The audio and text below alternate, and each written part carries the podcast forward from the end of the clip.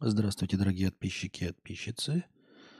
С вами вновь ежедневный подкаст Константина К. И его ведущий Константинка. так. Тик-тик-тик-тик-тик-тик-тик. Турук Макто. Кто-кто? Турук Макто. На чем мы остановились? Посмотрим в раздел вопросов. Костя, не бань, смотрю с опозданием, но были озвучены неточности. Far Cry 6 есть в Game Pass е.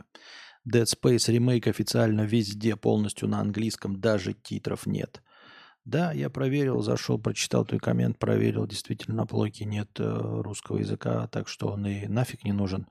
Но с другой стороны, я на иностранный аккаунт не могу купить э, подписку ни EA, ни EA Play, э, ничего другого, потому что э, я игры-то могу покупать, то есть пополнять счет там какими-то этими токенами или чем там.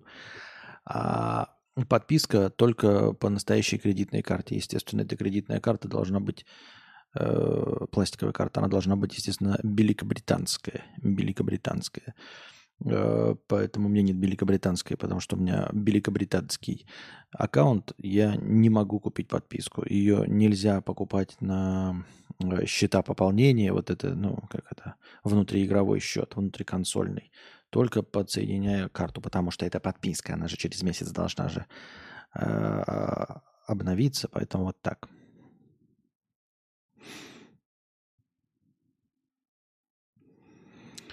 Так.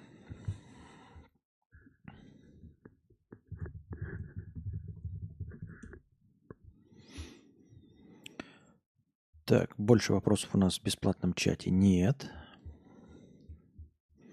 Переходим к повесткам дня.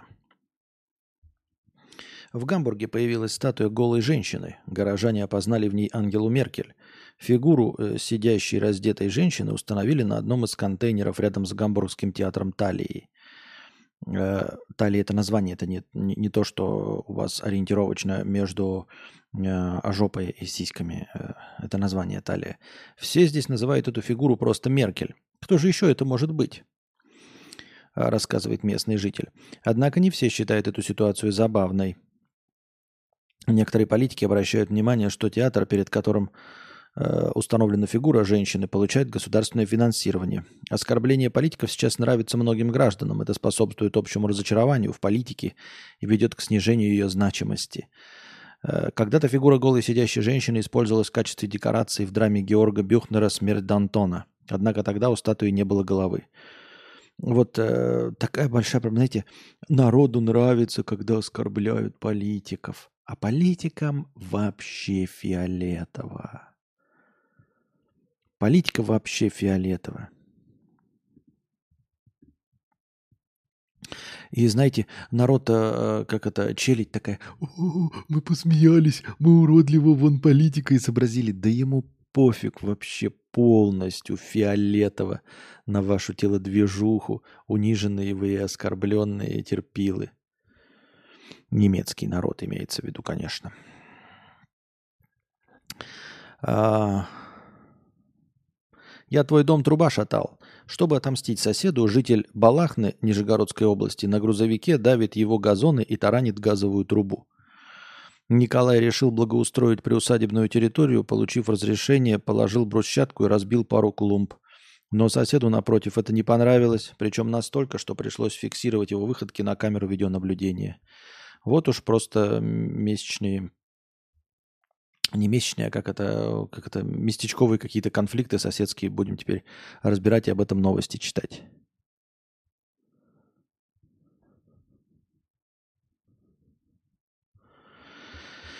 Так. Китайского марафонца дисквалифицировали за курение на дистанции – Ладно бы просто затянулся пару раз, хотя и это странно, но 52-летний дядя Чен по прозвищу Курящий брат дымил всю дистанцию в 42 километра.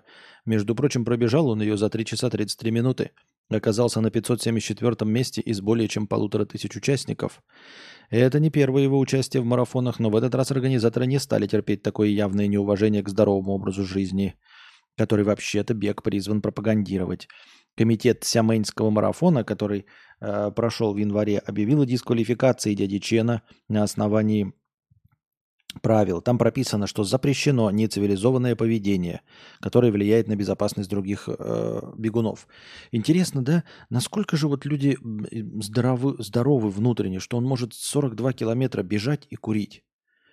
Я могу покурить и, и типа, ну, я вообще 42 километра не пробегу, но если я побегу 100 метров, у меня случится инфаркт миокарда. Вот такой рубец. Вот. Все, все, что угодно со мной может случиться после выкуренной сигареты и попытки передвигаться быстрее черепахи.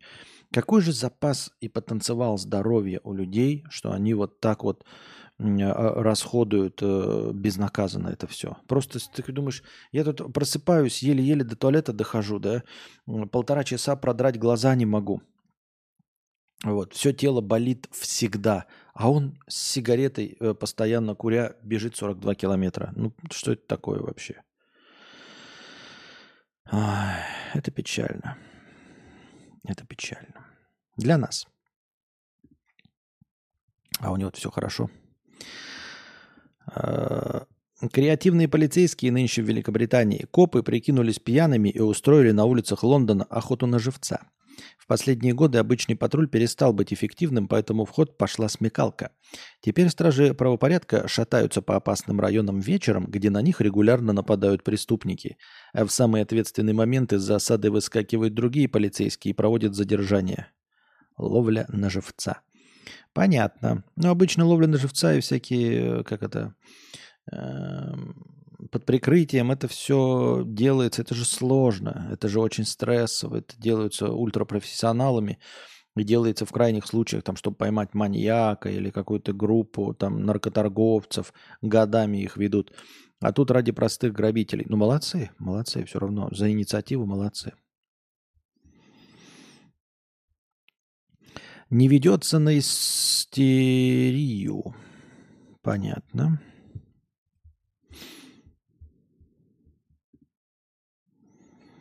Рубрика «Криптоинвестор не мамонт». В Москве избили молодого криптотрейдера и заставили отдать все деньги с криптокошельков.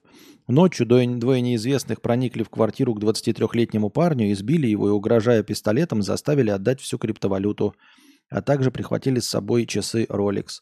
И это вот возвращает нас к старому доброму разговору, который я неоднократно расчехлял. А что вот будет, если у тебя 100 биткоинов? Появится. Ну, подарят тебе. Какой же это э, стресс? Мы помним, э, чем закончил э, Павел Няшин. И вот, и, вот этого товарища тоже ограбили. Ну, вот приходишь ты куда-то, да, чтобы обменять это на живые деньги. А где ты еще возьмешь-то, да? Надо живые деньги, надо поменять же, чтобы жить. А иначе зачем тебе это все? если без денег, если эти фантики будут только храниться. Ну и придешь ты вот в обменник. Обменники это все вот эти обменники, я подозреваю, никого напрямую не обвиняю, но это же все так или иначе крышуется преступными элементами. И это не карточка, а, которой нужно, ну, для того, чтобы воспользоваться, нужно, э, ну, там, документами, ну, понятен, там, на, на карточках много не похоронишь. А тут бесконечные деньги, которые никак не авторизуются, кроме как ввода пароля, и все и больше никак не отслеживаются. Ну и вот человек заходит, и главное, что по всем вот этим, всех криптовалютах всегда видно все операции. В этом же и смысл э, криптовалюты, что все операции подтверждаемые. То есть нам заходит человек, э, и мы знаем, сколько у него денег на счету. Вот он говорит, я обменял тысячу долларов. И он, мы такие говорим, переведи, он переводит. И мы сразу видим, сколько у него на счету. А на счету у него 100 миллионов. И сидит такая девочка в обменнике и говорит, хотел назвать имена, но не буду. Ну, вы понимаете, какие имена можно назвать, да?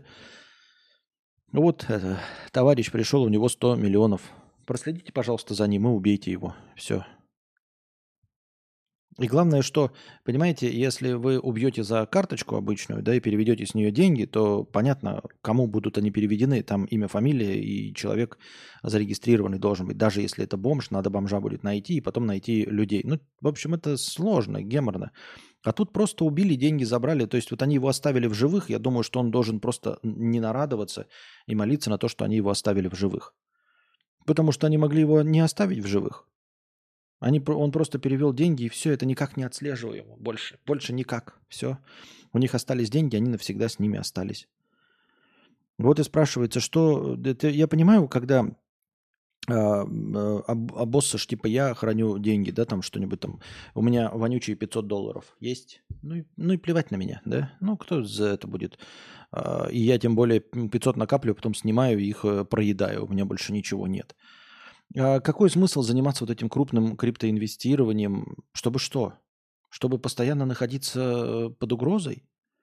У тебя в любой момент, вы даже охрану можете нанять, и охрану вы наймете из тех же самых людей, которые вот стоят в обменнике, которым девочка указала на вас ограбить. Вот вы тех же самых э, охранников и наймете, и они же вас и убьют. Охранники же вас и убьют. Ограбят и э, утюг вам э, используют на вас. Я так думаю, мне так кажется. Вот и все. На хорошее настроение, Константин, улыбнитесь слегка ненавязчиво. Слегка ненавязчиво улыбаюсь. Спасибо большое за 100 рублей с покрытием комиссии. Теперь будет плохо, если они попадут полицейским. Также пропадут у них с кошелька. Попадутся полицейским. Да никуда они не попадутся. Э, это раз. А во-вторых, э, вот говорят про какие-то там я не знаю, это действительно работает, что есть какие-то махинации прогона через миллион кошельков. Ну, какие-то вот системы типа 100 э, кошельков, ну, не 100, а тысячи э, транзакций создаются на мелкие суммы и потом куда-то перетекают. То есть, например, у меня есть 100 миллионов в биткоинах. Я действительно могу переместить их на какой-то счет неотслеживаемый. То есть там транзакции будет 100 миллионов тысяч, которые заманаешься отслеживать. Э, ну, то есть компьютерная система это знает, что это правда, но по-человечески отслеживать не получится, что я приду в обменник, и у меня будет счет, на котором лежит условное, ну, мне нужно вот сегодня тысячу долларов. Я прихожу со счетом, на котором тысяча долларов, и никто не знает, э, откуда я перевел это, эту тысячу долларов, и сколько у меня изначально. Есть такое? Или нет? Я помню, как однажды отправил смс на скачивание приложения из бумажного каталога. Это было, когда мне было 7 лет. Ну, то есть отправляешь смс со счета мобилки списывается денежка, и тебе присылают смс на скачивание приложения. Тогда было только Nokia. Но я не понял про то, что списываются деньги. Это было написано мелким шрифтом. И деньги, которые лежали для оплаты мобильного телефона, я потратил на вот эту херобору. В связи с чем на меня э, нахлынула совесть, я расплакался. Это я к чему? Ребенка очень легко обмануть, даже когда вроде ребенок более-менее умный и не пьет из лужи. Ну, это понятно, да. А дальше новость. В Питере мошенники обманули десятилетнюю девочку и списали с карты ее отца 202 тысячи рублей. Ребенку предложили бесплатную игровую валюту в Роблоксе. Для этого ей надо было назвать номер телефона отца. Ночью дочь взяла смартфон, продиктовала злоумышленникам номер телефона отца и код, который пришел ему в СМС. Утром денег на карте уже не было. Да, да, это жалко, действительно, да, ребенка можно обмануть, но потому он и ребенок, в общем-то, что он э, обманывается. Дрю, 2552 рубля. Спасибо большое с покрытием комиссии. Гоша, 300 рублей.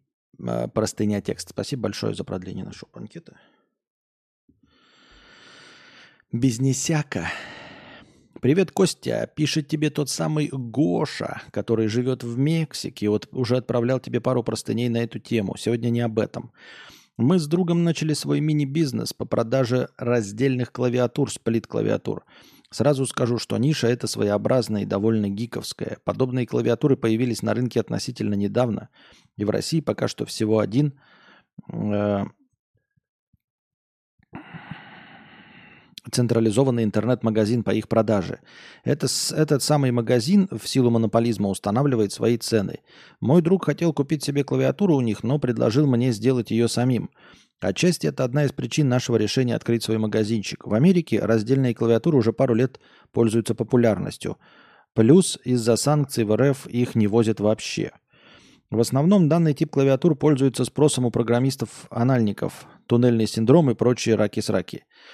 Сайт называется э, Atom Boards, и все фотки там сделаны именно с нашей клавой, не стоковые. Модель называется Кантор, она низкопрофильная. Вот, кстати, наш сайт, там подробно все это дело расписано.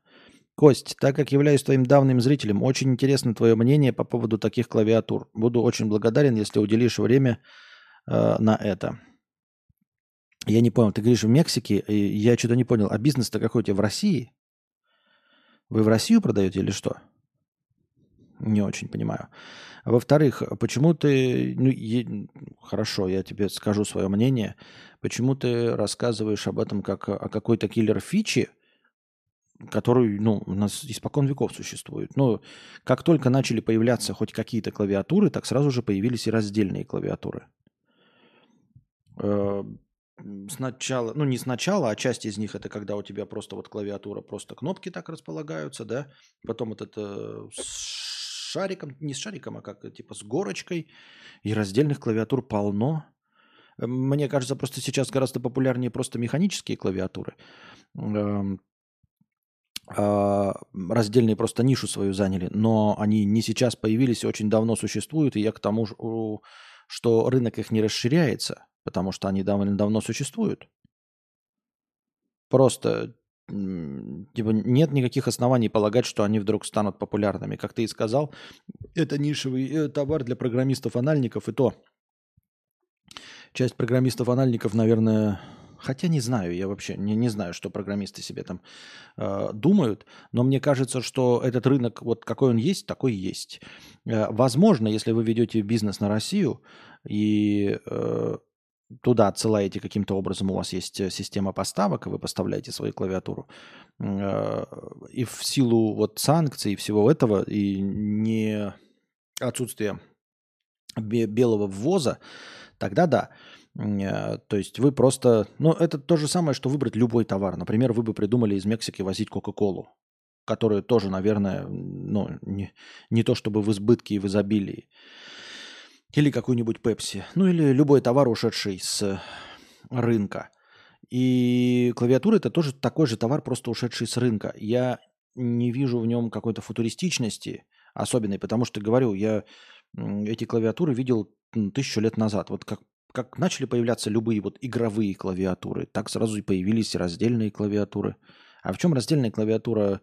Это же просто по, ну, по букве П, да, вот rolled же, вот между P и R просто делите и все ее разбиваете на две. В этом вся суть. Я имею в виду, я ни в коем случае ничего же в бизнесе не знаю. Хорошо, молодцы. Просто ты так долго рассказывал, просто сказал бы, мы решили поставлять раздельные клавиатуры, потому что их сейчас никто не поставляет в РФ. Мы считаем, что э, рынок не насыщен и можем конкурировать. Ок, ок. Ты просто так долго рассказываешь про какой-то принцип, а я в чем принцип-то не очень понимаю. Но я понимаю, я имею в виду, что они давным-давно существуют. Так. И коку, и колу. Что значит раздельная клавиатура? Ну, просто пополам сломай клавиатуру, вот тебе будет раздельная, чтобы у тебя... Вот ты вот так руки держишь, когда печатаешь, да? А так ты их можешь вот раздвинуть и вот так печатать. У тебя часть буквок будет здесь, часть буквок здесь будет. Вот два куска клавиатуры. Вот и все. А что там на сайте у них? А я на сайт не прохожу, я что, буду левые ссылки открывать? Извините меня, конечно, нет. Я ссылочки открывать не буду, я ж не знаю, что под этой ссылкой. А, онлайн можно перевести с обменника на реальный банковский счет, но нужно счет в каком-то европейском или американском банке. Что?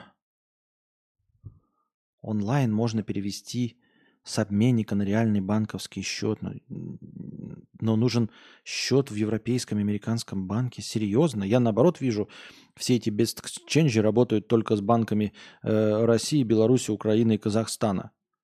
А в европейский шиш ты как переведешь? Нафиг им заниматься криптовалютой? Это же все отмывание э, незаконно нажитых денег. Это же все терроризм. Мне кажется, никакой ты европейский банк никогда не переведешь. Я сразу на шампурит, на очко посадят тебе. Ты что, гонишь, что ли? Мне кажется, вы не знаете.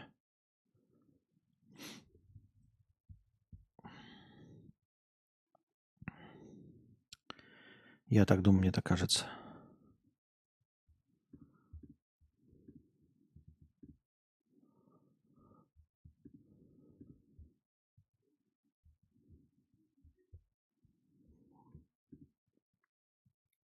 В центре Москвы клиент решил ограбить банкомат, пока снимал наличные с карты. Неудавшееся ограбление произошло в отделении банка на Лесной улице. 39-летний мужчина пришел к банкомату, чтобы снять немного наличных. В процессе он понял, что денег ему не хватит, и решение вскрыть устройство и забрать все находящиеся в нем деньги. Внутри банкомата в этот момент находилось 8 миллионов. Дальше дверцы устройства грабитель пробраться не смог, сработала сигнализация. На выходе из отделения мужчина был задержан. Теперь он обвиняется в попытке кражи в особо крупном размере. Ну, это же просто дурак, все. Еще одна новость про дурачка, но это конкретно дурак.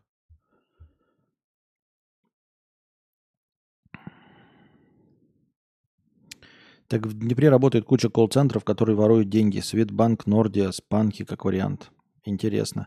Онлайн ты биткоин можешь перевести в реальные деньги на карту в шведский банк в 4 клика на сберегательный счет. Удивительно, как они с этим работают.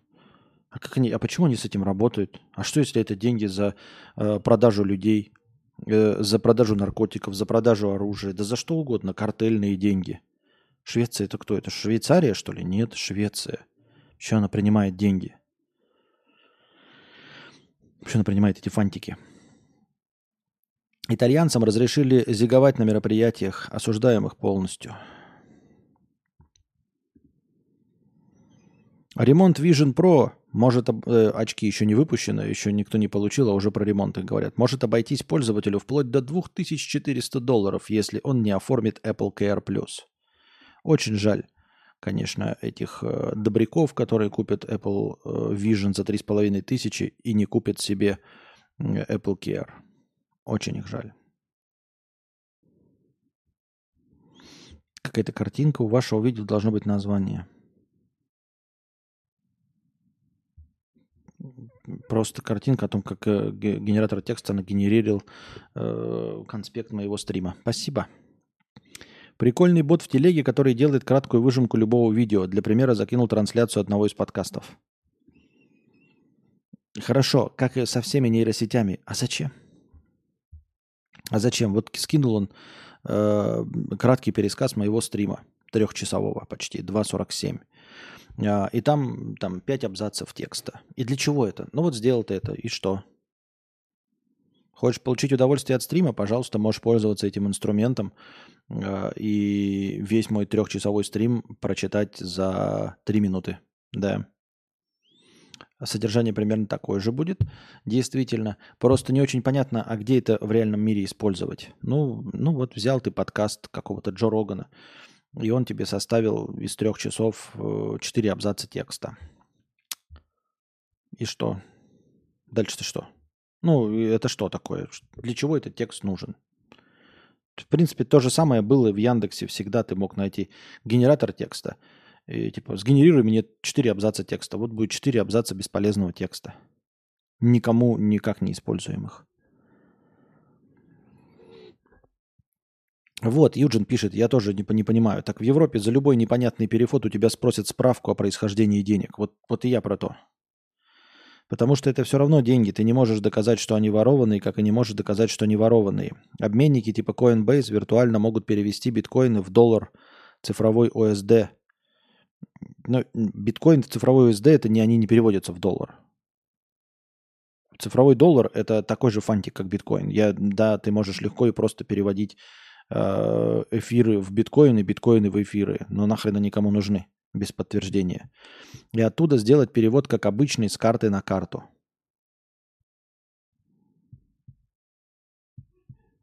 Тут весь стрим в двух словах. Стример, в двух словах. Стример ноет, да. И полезность вот этого выжимки этой абсолютно нулевая. Ну, ты говоришь такой, вот прикольный бот. А для чего нужен-то? Для чего? Мелочи, вот если я там что-то интересное сообщаю, он этого не напишет. Соответственно, если мы возьмем видос не мой, э, тупорылый, который ничего не содержит, а, например, ты хотел схитрить и взял записанную видеолекцию какого-нибудь препода, час двадцать, ну и он напишет тебе четыре абзаца эм, препод говорил об начертательной геометрии, там, о теореме Виетта, о теореме Ферма, и, и в конце сказал, что э, никто не получит зачет, если не купит его методичку. И что, вот ты это прочитал, ты не сходил на лекцию, ты не сможешь сдать экзамен, ты ничего не понял и не узнал. А, то же самое ты мог получить, просто прочитав учебный план. То же самое ты мог просто прочитать, получить, если тебе нужно было, что проходили на лекции, мог просто у человека спросить, не переписывая, а просто заголовки э, в его тетради, э, в, в его конспекте взять, и тот же самый результат бы получил. Для чего это нужно-то? Как это использовать-то? Я говорю, если тебе нужно какую-то информацию почерпнуть, даже из популярной лекции какой-то, ты не получишь ничего интересного. Там не будет э, хитрых фактов, интересных моментов, ничего. Это просто будет тебе... В этом видео говорили об этом. Ну, прикольно. Ну, давайте пропускать видео, да, э, друже. Вы там 20 минут можете его есть, а можете посмотреть, прочитать абзац текста написано. Э, в этом видео блогер друже готовит плов. Плов получился вкусным. Ну, действительно, как бы... Ты от видео получаешь такую информацию? Такого рода?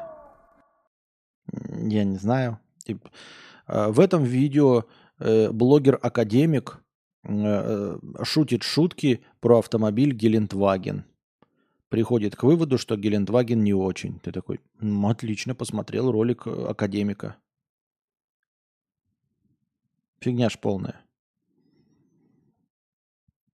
Ну, так рилиш, кстати, может быть, это вполне полезно, так как может помочь сэкономить время и поможет быстро найти нужную инфу или проверить, какая имеется, или просто как короткая выжимка.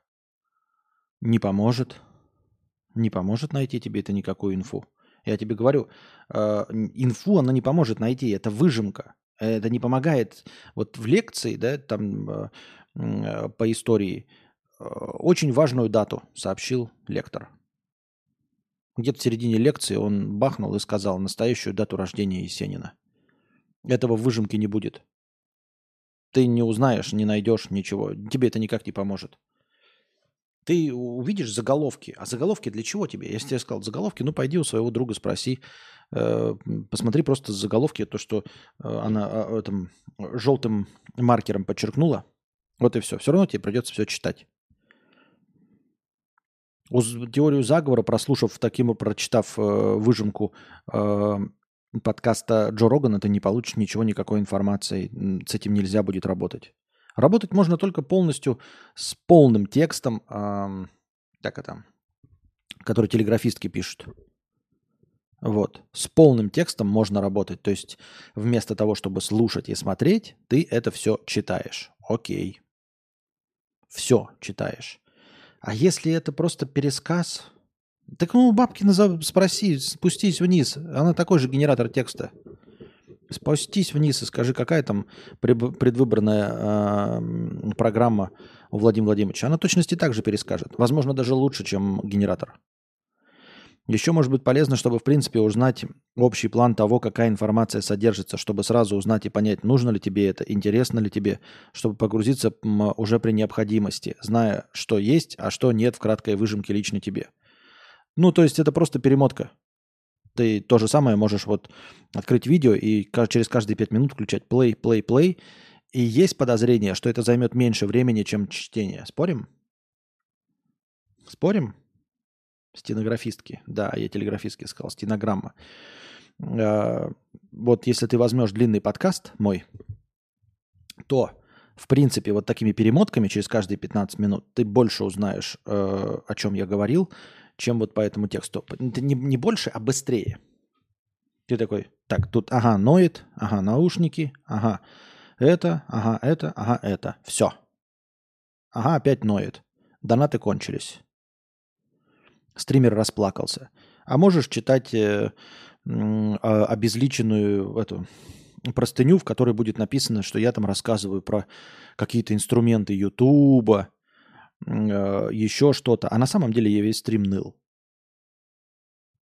Понимаешь? В тексте не будет написано, э, ни один тебе э, этот не напишет, что в стриме стример ныл, больше ничего не было. А вот если ты попытаешься перемотать, такой, ага, а, ноет, а, ноет, ноет, ну все, и все понятно. А ты прочитал 8 абзацев такой, блин, как же интересно. Тут он рассказывал про инструменты теневого бана, тут он рассказывает Потом дальше стример рассказывает о том, как зарабатывать деньги. Потом стример э, рассказывает о ценовой э, политике в области ценообразования на продукты. А на самом деле я все эти моменты просто ныл. Стоят физические коробки АТМ, которые обналичивают биткоины и цифровые USD. Технически, какая им разница, через ком, ты переводишь или коробки идешь? Понятно. Короче, мы тебе охотно верим, Богдан. Вот, Богдан, Богдан. Охотно верим. А этот бот может разбить на тайм-коды стрим? Это для оптимизации вроде хорошо, и потом можно будет нарезки делать. Ну вот если бы на тайм-коды, и то, он на тайм-коды может разбить, это фактически тот же самый, который делает, ну, это же просто субтитры. Тайм-коды – это субтитры. Если расставить тайм-коды на каждый, каждые 20 секунд, это будут субтитры. Как он поймет, где мысль закончена, что следующая мысль начинается? Не знаю.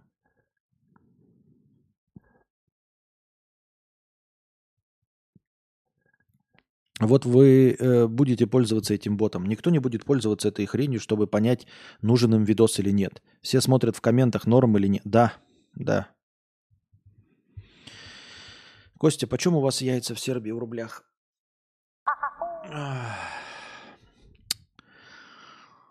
Не то чтобы я сильно хорошо помню, но примерно, примерно от 14 рублей за одно.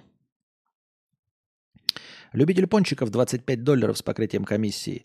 Тут все бьются, как продвинуть подкаст для новых зрителей. Вот у меня вопрос. Имеет ли значение, что в разделе видео у Кости последний видос выходил почти 6 месяцев назад, а все прямые эфиры находятся в разделе лайвстрим? Может, просто YouTube их не продвигает? Может, и не продвигает. Но непонятно почему. Какая ему печаль, какое ему отличие от э, лайвстрима, от э, видео. Ну так, чисто логически, по-человечески.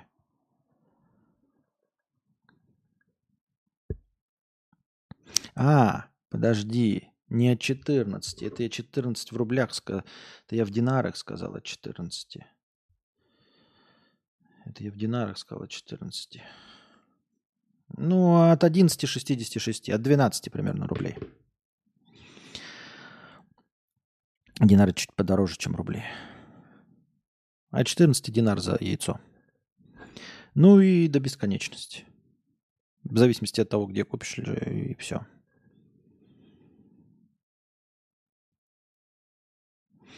Можешь спросить, были же случаи, особенно если сумма больше 10к. А, это вы там разговариваете отдельно?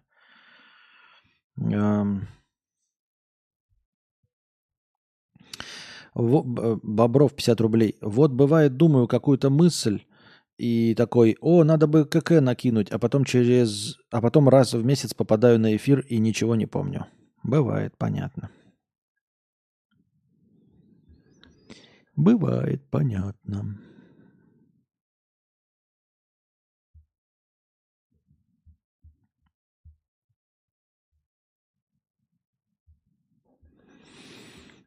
Еще лучше экономите, получается. На чем экономим? Что в России-то под 70 рублей же за яйца, за десяток, получается, от 7 рублей. На чем мы экономим?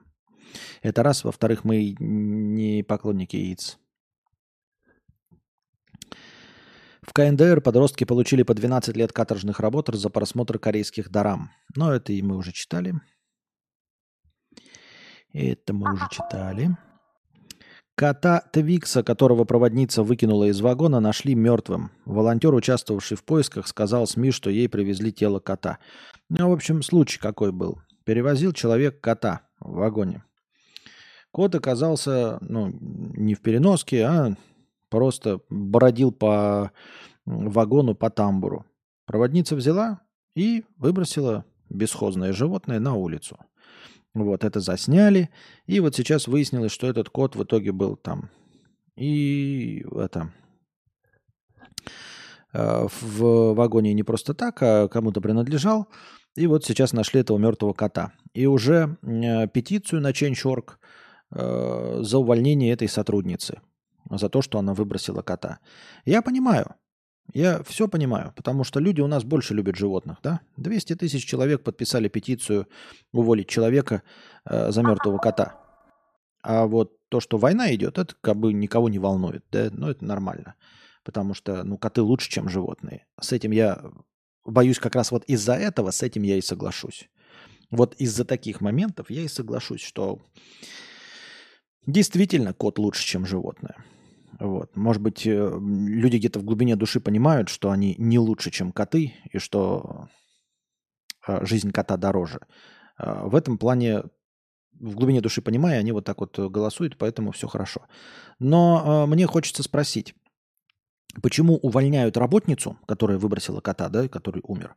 Он умер не от того, что она его выбросила. Вы должны понять, это не на ходу происходит. Она просто ну, взяла бесхозную кошку и выпустила ее из вагона. И все. Поезд уехал. А умерла она как-то потом, там, неизвестно от чего.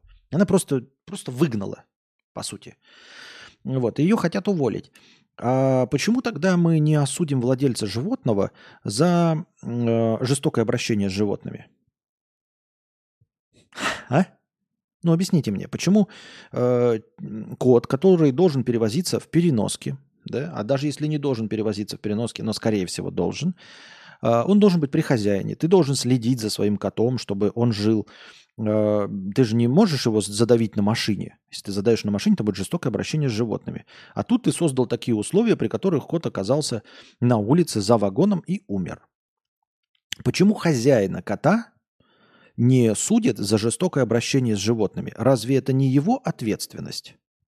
Она следовала инструкции, да. И я не понимаю тоже. Сейчас они поменяли инструкцию, и теперь котов нельзя выкидывать и там животных, а нужно передавать на станции куда-то. Хорошо, передавать на станции. Она выполнила свою задачу.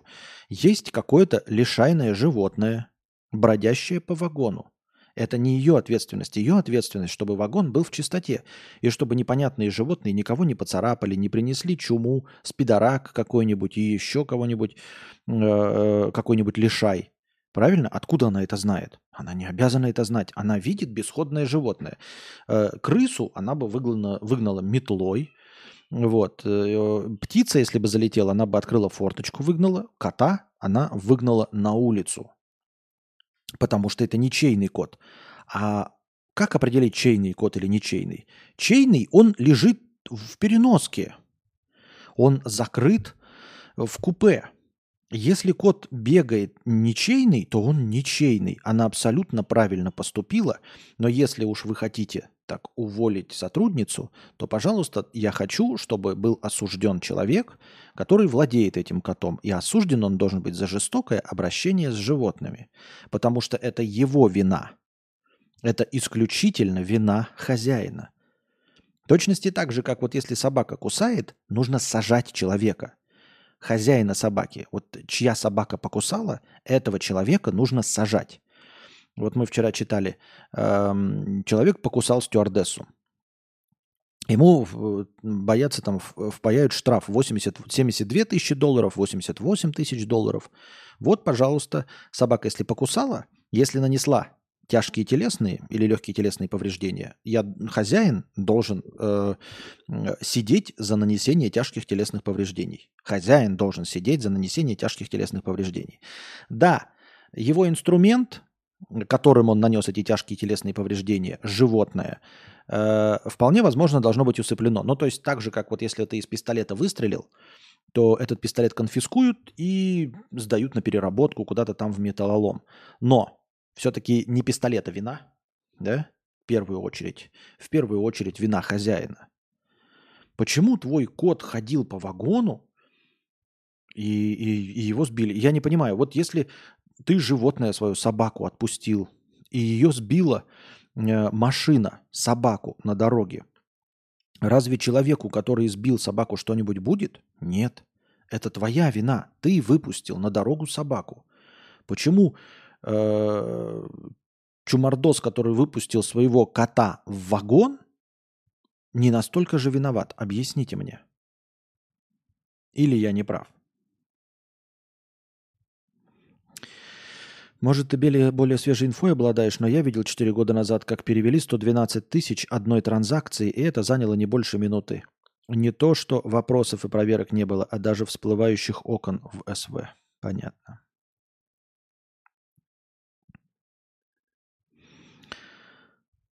Она еще соврала хозяину, что он сам убежал. Ну, поскольку он там пишет какие-то жалобы и прочее остальное. Но э, вранье это не наказуемо. Это не уголовно наказуемое преступление.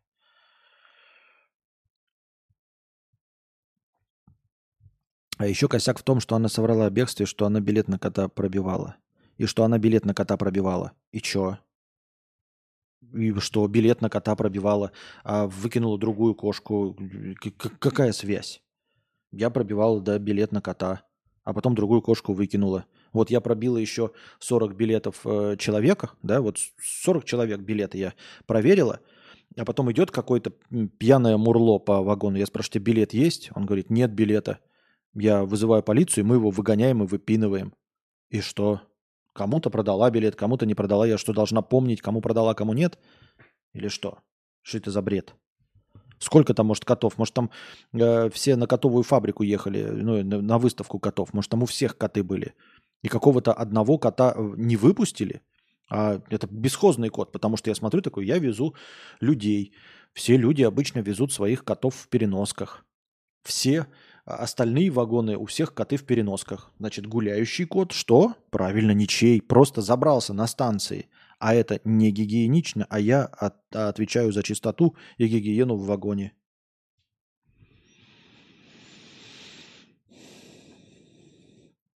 Не за что судить хозяина. Нет статьи или закона. Кот просто мог убежать, пока ты э, руки мыл. Да. Но тогда ее не за что. Тогда ее не за что. Он мог вообще выбежать из вагона, в принципе. Ты же за ним не следил, ты просто потерял кота. Ну, погрусти и все, потерял кота. Он выскочил из. Так, там просто случайно засняли на видео. А по сути, ты выпустил кота, и он убежал из вагона. И умер от холода по твоей вине. Ну, коты приятнее людей, это ж факт. Милые, умные, никогда не слышал, чтобы один хоть кого-то застрелил. Ну, это да. Нет, жуткий кролик. Так я и говорю, любые животные приятнее людей. Это я понимаю. Просто ну, официально люди с этим не соглашаются. Официально-то говорят, что люди лучше там или еще, ну, себя превозносят. Я-то понимаю, что любая крыса лучше, чем человек.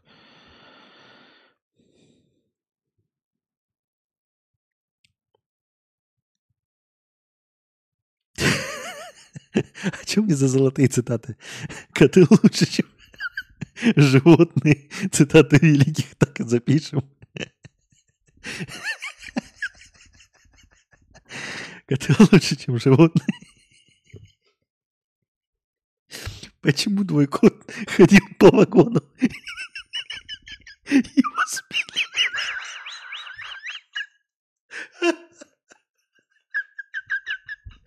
Почему твой кот ходил по вагону и его сбили?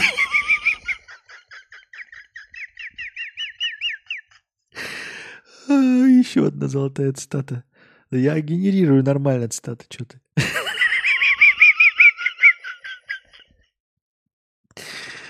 Ой.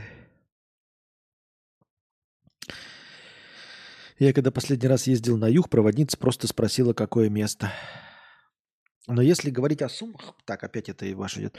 Оба виноваты. Купе – зона ответственности хозяина, а коридор – проводницы. И если судить, то обоих. А, код типовой расцветки. Если уж проводница хотела выкрутиться, найди похожего кота, раздразни и засними, как он на тебя нападает и царапает. Выдай это за видос э, с того злосчастного дня. Да она же вообще не думала. Она думала, что это не бесхозный кот. Вы думаете, что она осерчала из какой-то злости выкинула чужого кота? Нет же. Она действительно думала, что кот ничейный и просто выгнала какого-то бесхозного кота, шагтающегося по вагонам. И все. А ты ей предлагаешь, нужно придумывать какой-то хитрый способ, чтобы потом все это скрыть. Для зачем? Жигуль заводится.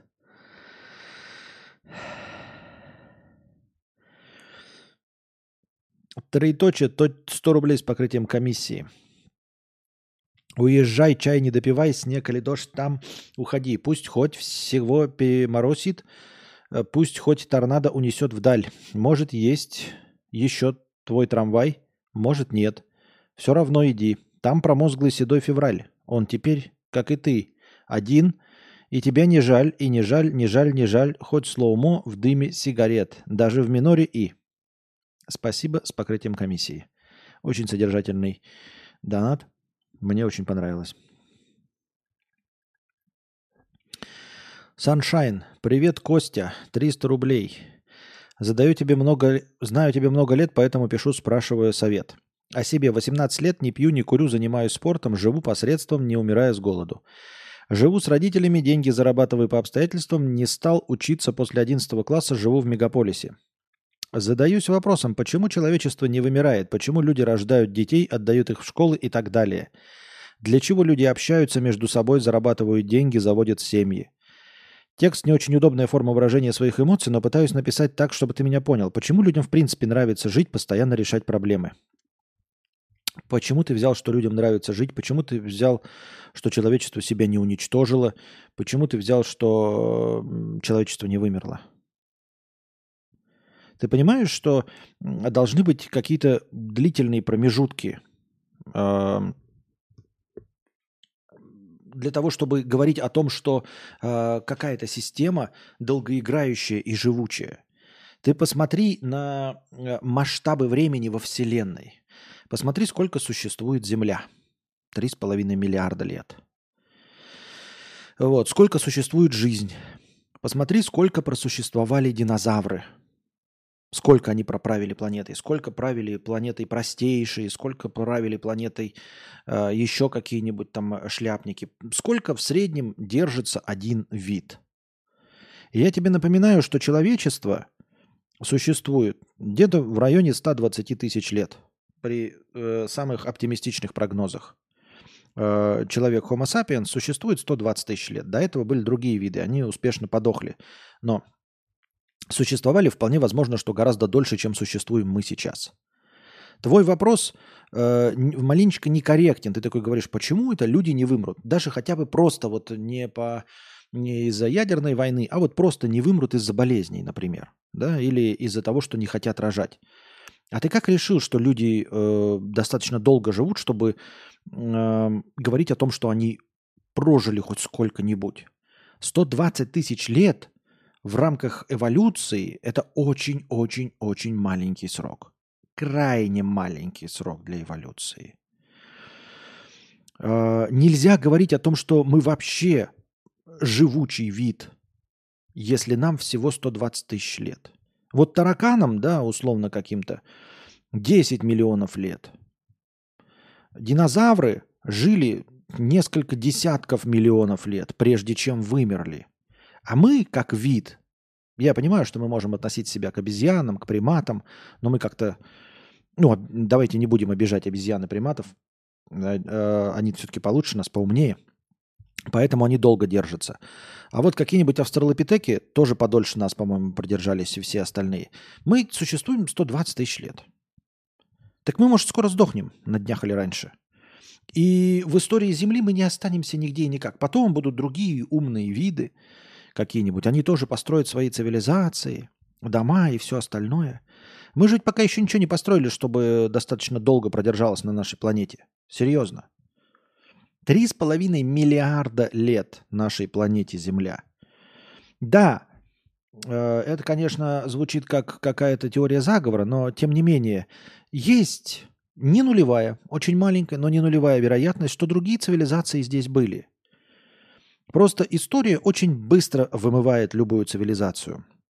Хотел бы тебе напомнить, что самые древнейшие, древнейшие, древнее некуда памятники нашей истории – которые доказывают существование хоть какой-то цивилизации, им максимум 6 тысяч лет от нас. То есть 2000 лет до Рождества и 3000 лет до Рождества Христова. Вот какие-то остались строения. Все, что старше, оно не существует. Э, ацтеки, которые существовали при в этом при Оксфорде. То есть вот университет Оксфорда открылся, и после него появились ацтеки. И вот они построили свою цивилизацию, какие-то майя там или инки, я не помню, в Мексике. Благополучно умерли по приезду конкистадоров, и только вот в 1900-х каких-то годах нашли следы и начали откапывать их пирамиды. А они появились как цивилизация позже Оксфордского университета – построили себе строение и сумели в простой обычной э, гонке вооружений подохнуть от конкистадоров. И, и настолько их э, пирамиды заросли просто землей, а, обычным, э, обычными эрозийными процессами, что их пирамиды даже не сразу нашли. А у нас самое древнее – это пирамидки. Да, после нас останется это, слоновая нога. Как называется-то?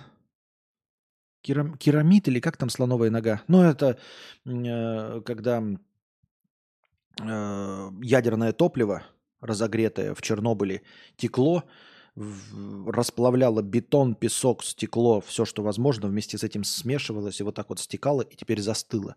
Называется слоновья нога. А как называется этот материал? Какой-то керамид или как-то так? Кри- криогенит. Вот, к- крайне зловещая штука, и, и такие образы использовали во всяких там метро 2000, э, ну, метро 2033, и во всех фильмах про постапокалипсис используют вот этот образ. Это очень фонящий э, такой материал, смесь ядерного топлива и всего остального. И все это продержится не больше 50 миллионов лет. То есть через 50 миллионов лет с счетчиком Гейгера можно ходить по этому месту, Э, и фон не будет превышать. Через 50 миллионов лет полностью. Это много. Напоминаю, что самые древние сейчас у нас 6 тысяч лет. А тут 50 миллионов лет. 50. Какой керамзит? Ну что ты меня троллишь? Посмотри, слоновья нога. Напиши в гугле слоновья нога. Э, материал. Ну так вот.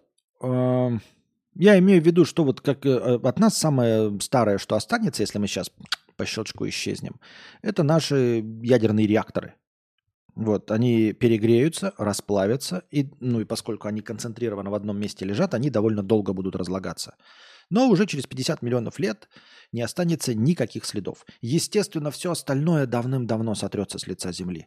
Ну, все строения наши исчезнут лет через 10 тысяч полностью. То есть все дома рухнут, Э, и уравняются с землей. И вот только вот останутся какие-то такие вот вещи, как э, Чернобыльская АЭС, там, Фукусима, э, может быть, где-нибудь ядерная бомба будет лежать.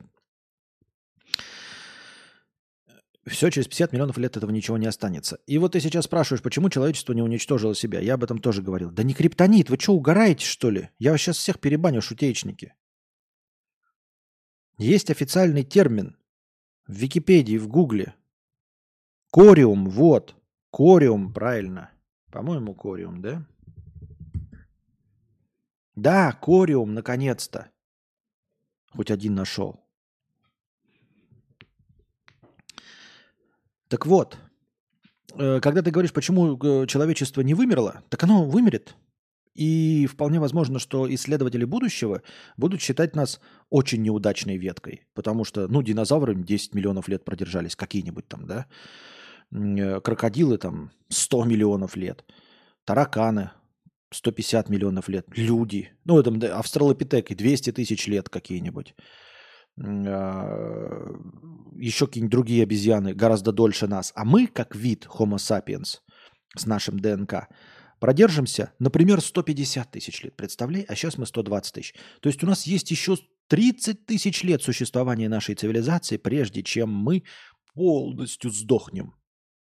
Прикинь, 30 тысяч лет еще цивилизация наша будет успешно строиться, а потом мы вымрем, сдохнем. И исследователи будущего будут считать нас незначительным ответвлением. Незначительным ответвлением. Это как они будут изучать, такие, знаете, ой, слушайте, а было, э, был момент, когда были комары по полметра. Они сколько просуществовали? Ну, где-то 250 тысяч лет. Угу. А вот был еще утконос с членом э, в 50 сантиметров. Был такой, да. Ходил, волочил этот член, так неудобно было. Хищники все нападали на него. Сколько он продержался? А, он продержался столько же, сколько вот эти лысые приматы, у которых типа разговаривали, у них еще речь была. Да, где-то в районе 130 тысяч лет. Ну, абсолютно неживучая была конструкция. Представьте себе утконоса, у него член полметра за ним волочится. Как вообще такое могло существовать? Это сам, э, сам утконос-то вызывает вопросы. Вот утконос с полуметровым членом вообще просто непонятно. Но это хотя бы не так тупо, как лысые говорящие обезьяны, которые сами даже разродиться не могут. Но это вообще, я даже не знаю, это, это какая-то мутация была. Кажется, что-то пошло не так. Все нормальные обезьяны могут сами э, решать. Все нормальные приматы могут просто жить в местах своего обитания, а эти без одежды даже существовать не могли. Это просто неживучая конструкция. Так что о чем мы говорим? Как мы можем говорить, что мы вообще хоть что-то из себя представляем, если нам 120 тысяч лет? Чтобы что? Это как, знаешь, э, представь, у тебя родился крысенок-мутант, да? Просто вот крысенок-мутант. И ты такой, да как же он может жить? Как же вот он до сих пор живет? А я такой говорю, подожди, ты что кричишь-то? Он родился 0,3 миллионных секунды назад. Так он умрет через секунду. Но сейчас он на этапе 0,3 миллионных секунды. Ты же не говоришь о том, что он прожил день, два, три. Ты за ним наблюдаешь 0,3 миллиона секунды. Вот и человечество находится на самом начале.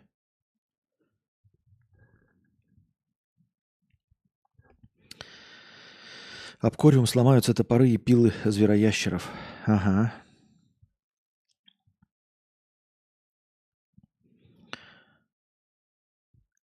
Люди, как вымирающий вид, э, будут жить в террариуме через 200 тысяч лет. Ну, большой срок. 200 тысяч лет. Серьезно, прикалываю, прикалываешься.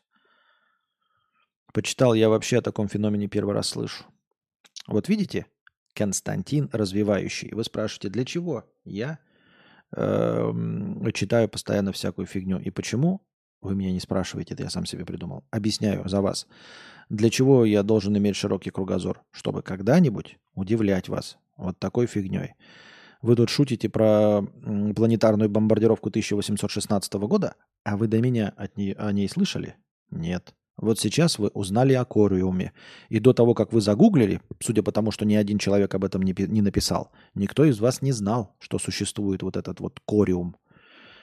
Э, э, вот эта масса расплавленной э, расплавленного ядерного топлива в перемешку с бетоном и со всеми остальными материалами э, ядерного реактора. Вот для этого я и читаю всякую эту фигню, чтобы когда-нибудь э, рассказывать вам что-то новое, чтобы расширять ваш кругозор. Но для чего нам это нужно? Только для того, чтобы запускать новые мысли и идеи. Нам не нужны знания новые. Это просто новые мысли и идеи. То есть, э, зная о таких вещах, вы генерируете что-то новое, сами себе придумываете. Вот вы будете делать следующую игру какую-нибудь про постапок. Вспомните про Кориум и где-то себе это реализуете.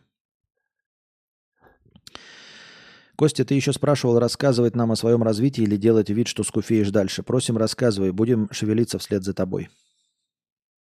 Пока все спокойно, никуда не движемся. Есть, кстати, теория заговора, что уже было несколько удачных клонирований людей с полным циклом их жизни 50 с лишним лет. Ну и что? Эм, ну, положим. Как нам эта информация поможет? Положим, нам сейчас прилетит инопланетянин и скажет, это точно правда. Как это поменяет наши взгляды на мир, на вещи? Вот мне было бы интересно узнать, были ли в истории Земли э, другие цивилизации. И если были, то куда исчезли и что с ними стало и почему. Но, опять-таки, понимаете, здесь немного нечестно, потому что я, как э, вдохновленный раньше человеческой цивилизацией, воспринял бы как цивилизацию что-то похожее на нас, а мы-то говно полное. То есть, понимаете, вполне возможно, что мы сейчас живем с настоящей цивилизацией, параллельно ей. Например, мы живем одновременно с цивилизацией тараканов. А это действительно хорошая цивилизация. Это развивающийся вид, который адаптируется, который живет в мире с, и согласии с собой, в мире и согласии с природой. Э, и, и ему на его жизненном пути, таракану, встречаются разные помехи. То его, значит, птицы ели. Теперь его пытается человек травить все новыми видами ДДТ и дихлофоса. А он все адаптируется и адаптируется к любым видоотравам, и все продолжает существовать, и будет продолжать существовать после ядерной войны, когда мы с вами сдохнем цивилизация тараканов продолжит существовать, потому что цивилизации не нужен мыслительный процесс. Это ошибка. Это не нужно. А мы-то ориентируемся как? И получается, что таких цивилизаций, может быть, была цивилизация, если мы воспринимаем как что-то, как, например, долго существующее несколько поколений одного вида. Если это называть цивилизацией, то была цивилизация динозавров, может быть, кого-то еще. И сейчас несколько цивилизаций. Вот сколько видов, столько и существует. А если мы под цивилизацией понимаем только э, что? Умение убивать друг друга? То вполне возможно, что ни один вид, кроме приматов, до этого не деградировал. Есть не нулевая вероятность, что динозавры просто не деградировали до этого. Они развивались, развивались, потом вымерли, но так и не деградировали до э, состояния убийства друг друга разделение земли на границы, там какой-то вот еще войны за территорию, изнасилований, убийств, создание оружия массового поражения. Они просто до этого не... И вполне возможно, что ну, такого говна может и не быть. Просто и не быть. Просто не быть, потому что это действительно очень редкое явление. Потому что естественный отбор, он же движется в сторону чего-то хорошего – чего-то созидательного. А он вообще не движется, он, понимаете, он же случайным образом. Хотя нет, тогда, получается, чисто статистически должно было быть. Должно было быть. Или будет. Потому что я вспомнил, что естественный отбор – это же не мыслящий процесс. Он ничем не управляется. Поэтому совершенно случайно мог бы появляться мозг, у, ну вот такой мозг, как у нас и у других видов, и они успешно сдохли. Ну, как э, утконосы с, 5, с, этим, с пятиметровым членом, как еще какие-то слабо приспособленные к жизни существа. Всегда нужно спрашивать, как технология это поможет воевать. Если никак, то, скорее всего, такой технологии нет и не будет. Да, кстати, интересная позиция. И действительно, клонирование ведь ничем не поможет воевать. Гораздо легче просто налогоплательщиков э, Э, рожать. Ну, то есть клонировать, это же надо тратить деньги, это же нужно государству самому выкармливать этих людей. А они будут расти ровно столько же, сколько нарожает челядь. Правильно? Ну, вот электорат, он сам нарожает и сам будет выращивать будущих солдат на свои деньги, будет там стараться делать этот, э, своих детей счастливыми, а потом они на войне умрут. А если ты клонируешь, у них же нет родителей, значит, э, на себя ответственность должна, должно брать государство. То есть это гораздо более затратный способ. Это точности так же, как пытаться роботами Boston Dynamics э, заменить сборщиков айфонов. Китайцы дешевле. Обычный китайский человек, который с завода Foxconn в окошко выбросится от э, стресса, он же дешевле, чем э, конвейерный станок, правильно? Людей-то вон их очередь. Их, им э, огрызки со стола давай, вот они и будут работать и собирать твои айфоны и, и шить одежду. А робот это нужно построить, его нужно поддерживать.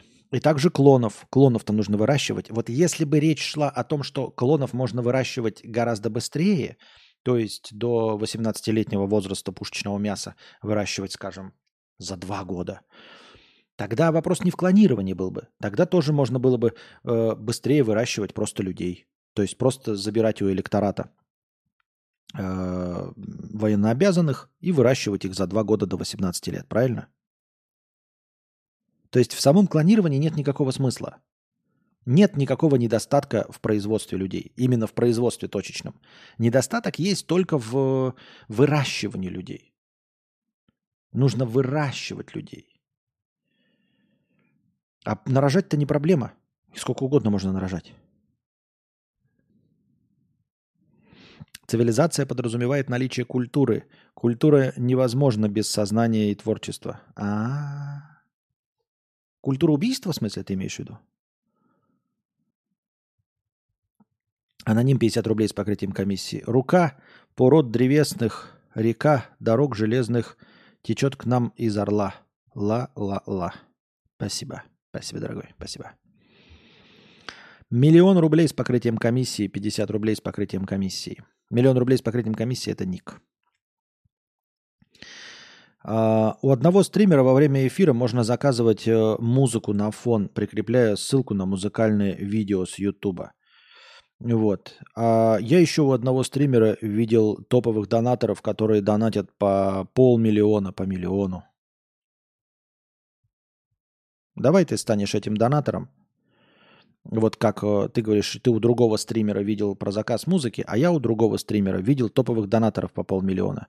Вот ты мне донатишь полмиллиона, становишься этим донатором, а я становлюсь этим стримером. Как тебе?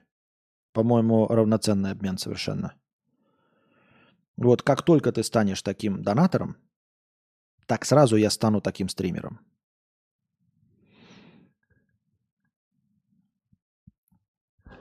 Если бы клоны были как у Рукхая и Зингарда, то имба. Но тогда странно, как Саруман вообще проиграл кучу деревьев под руководством двух мужчин среднего роста. Я тоже поражаюсь. И я всегда задавался вопросом, а почему, э, ну, почему вот этим МакГаффином э, «Властелина колец» является кольцо всевластия? Я уже об этом говорил, я просто напоминаю вам старую мысль. Почему вообще речь идет о кольце всевластия? Что в нем такого? Ну вот что в нем такого? Это же не имба никакая, абсолютно. Он же ничего не дает. Я просто хотел бы вам напомнить, что э, кольцо-то как потерялось в первый раз? Оно точности так же потерялось просто в бою. То есть у Сарумана уже было кольцо. Оно у него уже было. Понимаете? Он не вдруг откуда-то пытался воевать с людьми, пытался воевать с людьми, и вдруг появилось кольцо, и он за ним охотится. Нет. Оно у него было, и у него с руки его сбили мечом. Отрубили, кто-то там отрубил, там, помните, вначале показывает. И кольцо это падает. Значит, оно ему тогда не дало никакого преимущества. Уже была битва, точности так же, с обычными людьми, эльфами, гномами, хоббицами, человеками. И точности так же в этой битве успешно, давным-давно, задолго до про, событий «Властелина колец», Саруман успешно просрал. Вместе с кольцом. Кольцо было надето на его пальце. Оно было надето на его пальце. Оно ему ничего не дало. И я удивлен, почему человек, ну, этот Саруман по прошествии столько, стольких лет опять зачем-то старается за, э, возобладать за, э, этим кольцом. Чтобы что? Ты с ним уже проиграл. Тебя убили, и ты превратился в горящий глаз на скале. В горящий шоколадный глаз. От тебя остался только горящий шоколадный глаз. Тебя настолько пекло жопу, что все тело твое сожгло, и только горящий шоколадный глаз остался. Кольцо тебе ничего не дало. И тут оно опять появляется такой, потратим все силы, чтобы забрать это кольцо. Чтобы что? Для чего? Ты в следующей битве точности так же его просрешь. И почему они так э, тоже с обратной стороны вот эти братства кольца так парились по поводу этого кольца? Ну, положим, добрался бы до, него, до, до, до них какие-то тролли, убили бы этого Фрода, завладел бы Саруман кольцом, и вы, как в прошлый раз, опять бы победили его. Вы же в прошлый раз его успешно победили. Чего вы боились-то такие? Вот если Фрода не донесет. Ну, не донесет. Ну, сдохнет. Ну, Саруман заберет кольцо, вы опять придете всей ватагой, опять прилетит пендель в серый, ой, пендель в белый. Орлы какие-нибудь прилетят, еще какие-нибудь э, черти-скоморохи. Ну и все, и вы в битве опять ему руку с кольцом отрубите. А даже можно и не рубить, она ничего не дает же. Ну, в прошлый раз он просрал с этим кольцом, и сейчас просрет с этим кольцом. Чего вы к нему взялись-то к этому кольцу? Вот какой вопрос у меня.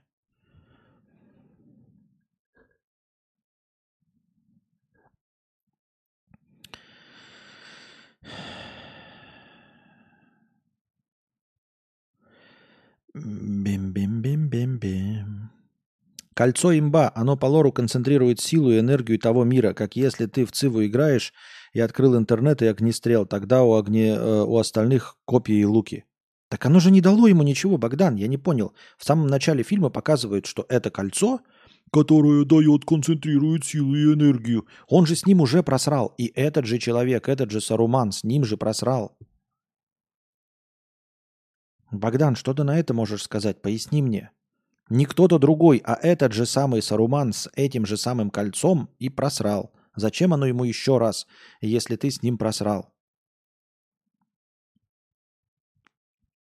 Ты выходишь с каким-то мечом, кладенец у тебя супер э, классный, и против тебя неизвестный враг, Богдаш. Неизвестный враг. И ты такой, у меня супер имбовый меч. И ты выходишь с этим мечом, у тебя этот меч забирают, ломают нахрен напополам, и тебе люлей вваливают, рожу тебе твою поганую разбивают, щачло в куски. И ты уползаешь. Лечишься, лечишься в больнице, а потом тебе говорят, мы твой меч восстановили. Ты такой, «А, это же мой меч, имба! Так ты ж с ним просрал! Багдаш, ты же просрал с этим мечом, зачем он тебе? Кстати, показательно, Гендальф не использовал магии и нейромантов э, не плодил. Вместо этого нашел дурачков, кого не жаль. Не смогут, пошлем новых. Так суть в том, что кольцо подчиняет остальные кольца, и если сейчас э, все можно порешать кучкой оборванцев, то потом придется тратить тонны нефти. Это была битва, в которой он напрямую участвовал. Я вообще не понимаю, что там происходит. Почему генералиссимус, почему главный военно-вожатый на поле боя мечом машет? Как к нему вообще кто-то добрался, к этому Саруману? Как? Объясните мне. Что, сколько вас было вообще? Как вы ведете военные действия? В реальном мире, не в фантазийном, те, кто управляют, они никогда не умирают. Они приходят и потом ручки друг другу жмут. Кто-то должен подписывать акты безоговорочной капитуляции. Один тол, одно толстое чмо должно подписывать бумаги, а другое толстое чмо должно принимать у него э, эти контрибуции или еще что-то. Обязательно два толстых чмо должны старых встретиться. А тут сам пошел. Ну, дурной какой-то, блин. Кольцо, которое ничего не давало.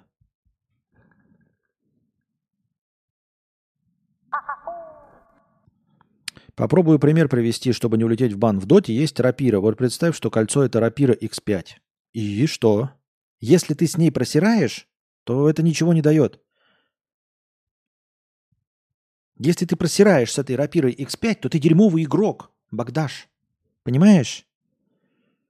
Это не имба. Имба это когда то, с чем ты можешь победить. А если ты проиграл с рапирой X5, то тебе ничего не поможет. Ты раковый игрок.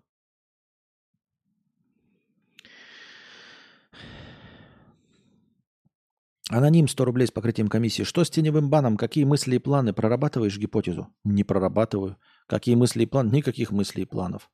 Что с теневым баном? Не знаю. Или есть, или нет, я ничего с этим сделать не смогу.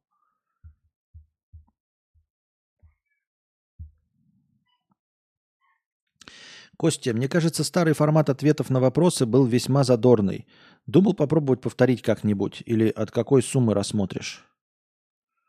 Какой старый формат ответов на вопросы? В смысле, на школьные вопросы, что ли? Костя, а играл в «Бесконечное лето»? Не. Тебе понравилось? Я не играл. Они вторую часть игры пилят и ищут сценаристов. Попробуем написать, начинай создавать портфолио. Я и в первую часть не играл. Но она есть. Она есть бесплатная в Стиме даже на Mac. Но вы не донатите на игры, поэтому когда в это играть, я не знаю. Если ты рак, то на клешню нет смысла кольцо надевать. Ну? После уничтожения кольца там же, как ядерной бомбой, зачистилось поле боя. Там полтора человека и Элронд остались. Ну, победители и остались.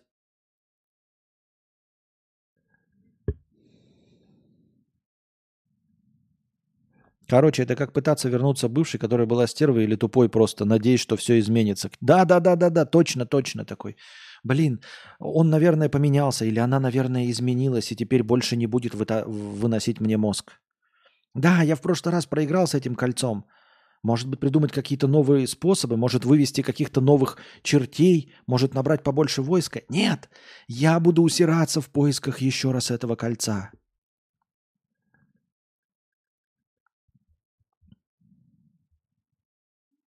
Удивительно тогда, что следующую часть э, не написал или кто-нибудь другой не написал.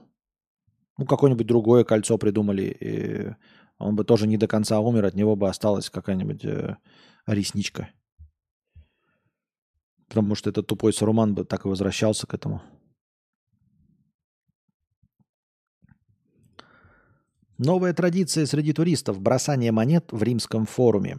Среди туристов, посещающих Рим, стала популярной новая традиция, которая заключается в бросании назад с закрытыми глазами монеты с террасы, которая выходит на табулариум римского форума. Мелочь, пожертвованная на, археологические, э, площа... на археологической площади, служит желанием как... как-то вернуться в будущем в вечный город. Так же, как это происходит уже давно у фонтана де Треви. Хорошо. А фонтан де Треви что-то прикольное, что люди так хотят к нему вернуться? И нет, вы поймите меня неправильно, это не про то, что я не люблю путешествовать. Вот вы люди любите путешествовать. Какие-то, да? И вот вы посещаете разные страны. Вы серьезно в какое-то место прям хотите вернуться? Окей, я еще понимаю, вернуться жить. Вот вы путешествовали разные страны, и вам понравилось, ну, условно, в каком-нибудь Торонто. И вы бы в Торонто хотели бы жить, то есть прям место классное. Но есть ли такие места, в которые бы вы хотели просто вернуться, провести время? Еще раз, вот вы две недели побыли, так классно, еще раз две недели хочу. Мне кажется, а я могу ошибаться, что люди путешествующие любят путешествия за то, что ты в разные места попадаешь, а не в одно и то же – Ой, чтобы сюда вернуться. Зачем сюда возвращаться? Ты же путешественник.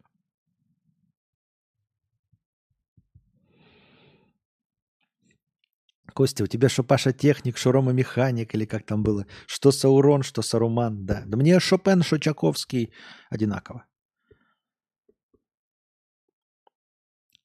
Мелочь пожертвована так. Э, это впечатляющий балкон, расположенный между улицей Монте-Терп Торпео и улицей Капитолии является идеальным местом для наслаждения панорамой, и фактически это обязательная остановка для туристов. Но это наслаждение панорамой. Наслаждение видом – это, ну, 5 секунд можно насладиться видом. Вот как показывают греческие э, все эти э, ролики э, в рилсах, типа «Ожидание реальность». Макепа, макепа, макепмеа, макепа, макепа, макепмеа. Ну и что? Панорама открывается. Я хочу еще раз, через много-много лет, вернуться и посмотреть еще раз на эту городскую панораму. Я хочу здесь жить, я понял. Но вернуться еще раз посмотреть на эту городскую панораму? Ты же дурак. Ну ладно. Если бы еще бросали на удачу просто, так вот сложилось, да, что бросишь тут монетку, и тебя весь год будет преследовать удача. Окей. Но именно для возвращения в это место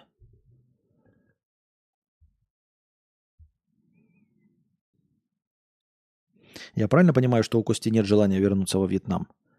Ты правильно понимаешь?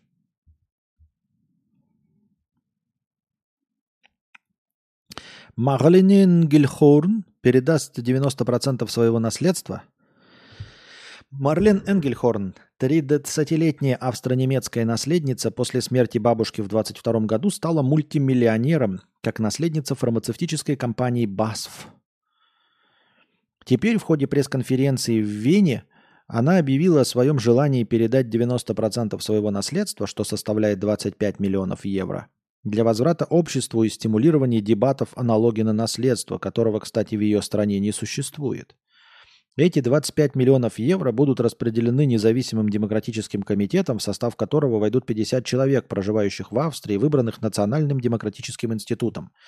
Марлен Энгельхорн вместе с другими миллионерами основала ассоциацию «Миллионеры of Humanity», которая обязуется перераспределять богатство и убеждаться, что оно будет более налогооблагаемым. Ну и дура, ну и пошла ты в сраку, тупорылая мразотина. Конечно, когда вы испокон веков жили в богатстве, и бабушки, и дедушки, твои прабабушки, и прадедушки, и ты родилась с серебряной ложкой в жопе, то примерно к своему 30-летию ты такая, ну, богатство это не так уж и важно. А когда ты э, с детства в нищете живешь, рвешь жопу, чтобы разбогатеть, идешь по трупам, по головам, строишь карьеру, обманываешь, мошенничаешь, чтобы разбогатеть, чтобы ребенок твой э, не страдал от этого всего, хочет, чтобы вот он родился с серебряной ложкой в жопе, а тут какая-то тупорылая манда в 18-м поколении богатая рассказывает, как нужно отдавать какие-то там э, деньги. Идешь ты в сраку, хочешь поделиться своими миллионами и все эти миллионеры про налогообложение. Делитесь.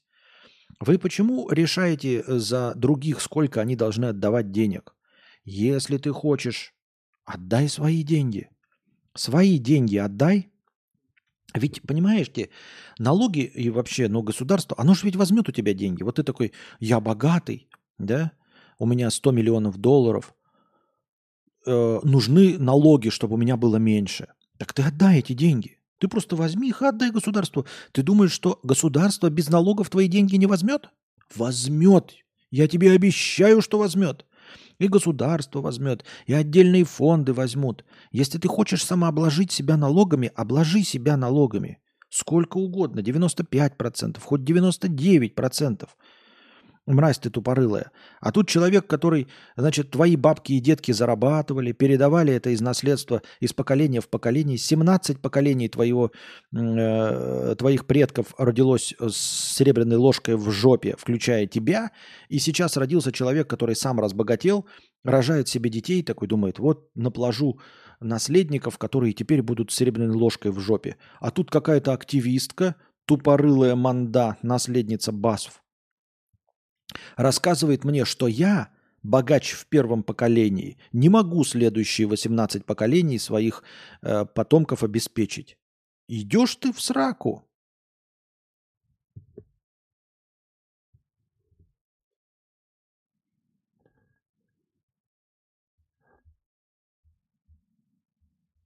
Легко раздавать деньги, которые не ты заработала.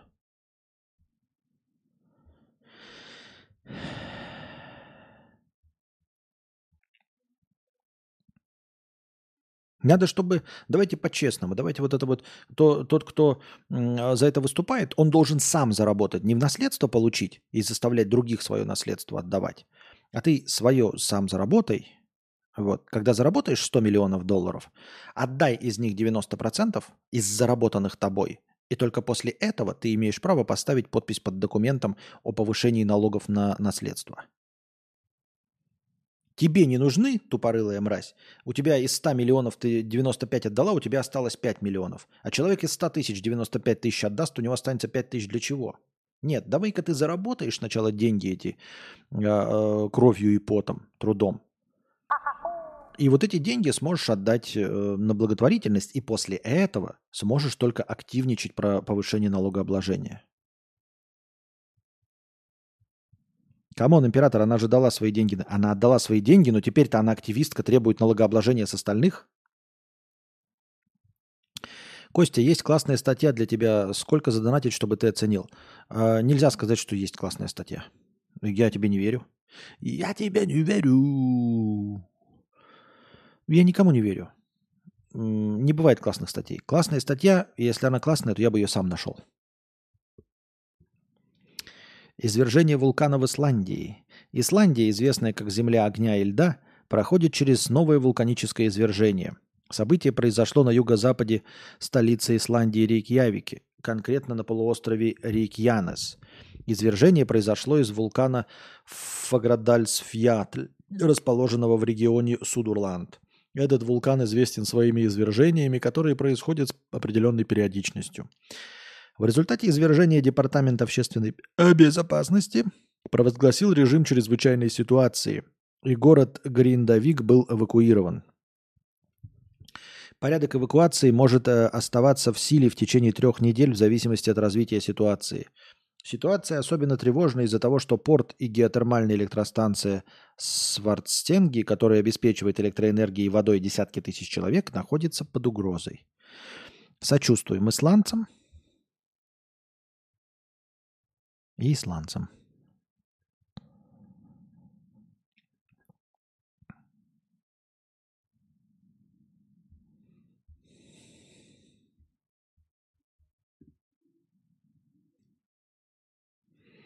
Пятидесятитрехлетний сочинец забрал 130 тысяч рублей, забытые в предыдущей... Так, это мы читали про банкомат.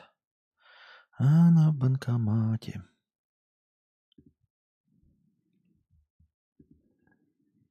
Контрабанду яйцеклеток на 2,5 миллиона рублей задержали на таможне Владикавказа. 36-летняя женщина пыталась вывести биоматериал в Грузию для ЭКО. Э, и там забеременеть, но забыла сопроводить все справками для легальной транспортировки. Теперь Светлане грозит уголовное дело по статье «Контрабанда стратегически важных товаров и ресурсов». Ей могут посадить в тюрьму на 7 лет. Так она еще и свою яйцеклетку везла, и тогда вообще трэш и угар, если ты свою не можешь перевести. Ну и по глупости по своей еще присядешь за это. Костю вулканы не пугают. Вулканы меня вообще не пугают.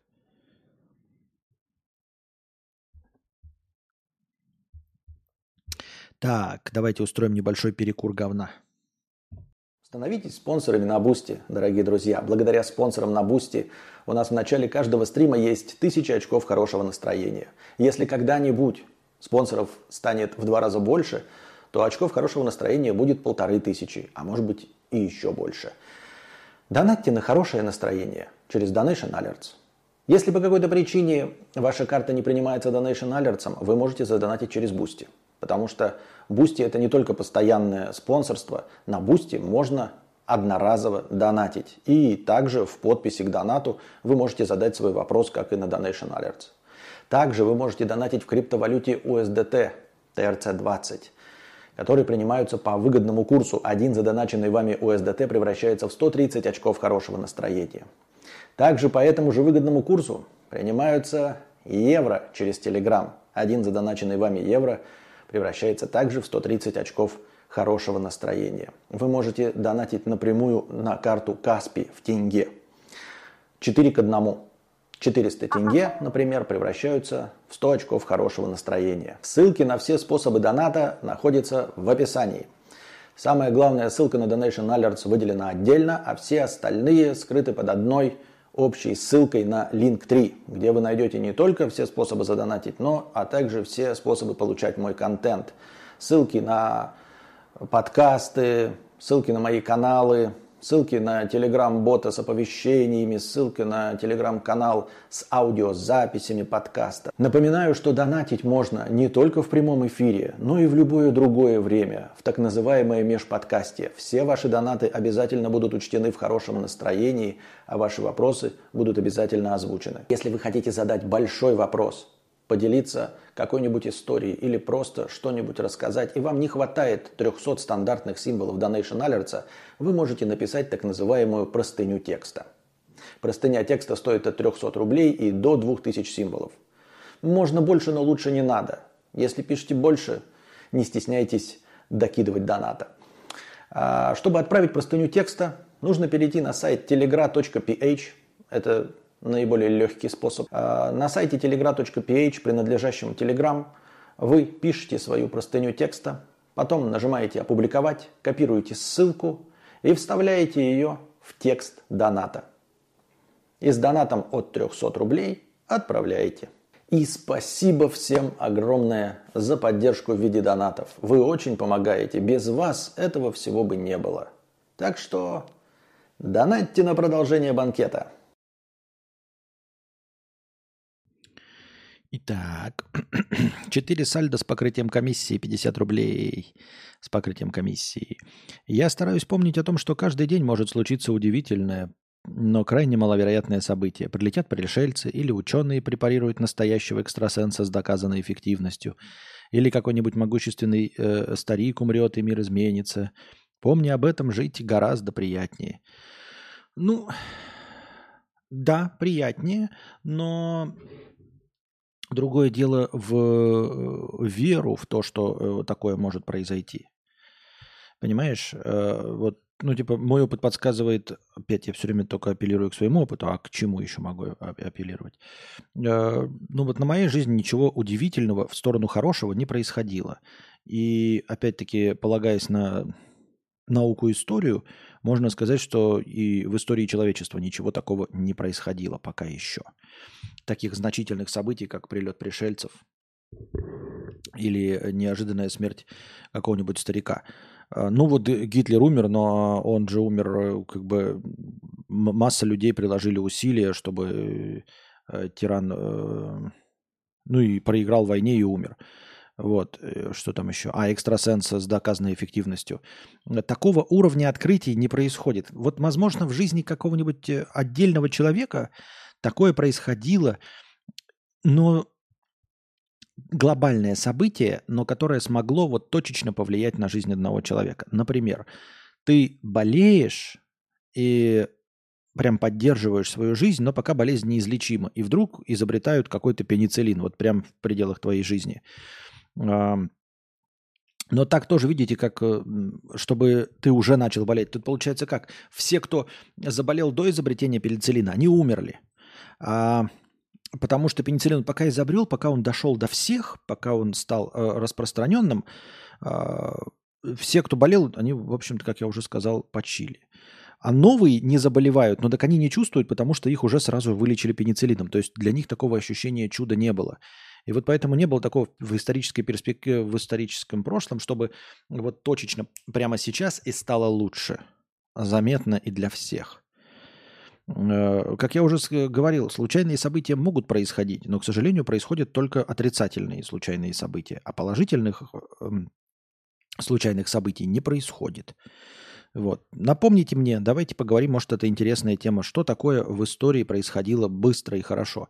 Потому что, вот мы, например, говорим, Петр Первый хорошо сделал России, да? Но он это сделал не точечно, а на протяжении эм, всего своего правления. И получается так, что до его правления люди жили плохо, и после его правления люди жили хорошо. Ну, лучше, чем до его правления. А непосредственно момент его правления, он же длился с несколько там, сколько, несколько десятков лет правил Петр Первый. Я, честно говоря, не в курсе, но вы сейчас скажете. А, то есть ты, например, родился очень плохо, тебе 20 лет, и пришел э, к власти Петр Первый. И вот он э, помер, и ты такой смотришь, ну, действительно, стало лучше.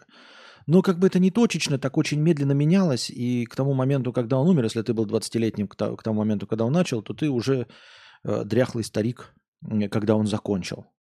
И ты как бы как чудесного чего-то такого э, одномоментного не прочувствовал.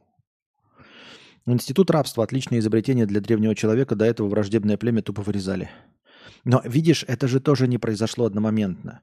Это все происходило как-то вот медленно, кто-то где-то вводил, и никто не почувствовал. Не было такого, что вот человек такой, вот я жил во времена до рабства, а теперь у меня рабы. Это, ну, вообще я осуждаю со всех сторон. Я имею в виду в качестве шутечки твоей вот рассматриваю. Это э, все равно э, сработало не так. Понимаешь? Вот вспомните мне, чтобы вот было у кого-то плохо-плохо-плохо, и вдруг закончилось. Но мне вот только на ум приходят какие-то болезни, которые, возможно, резко вылечили.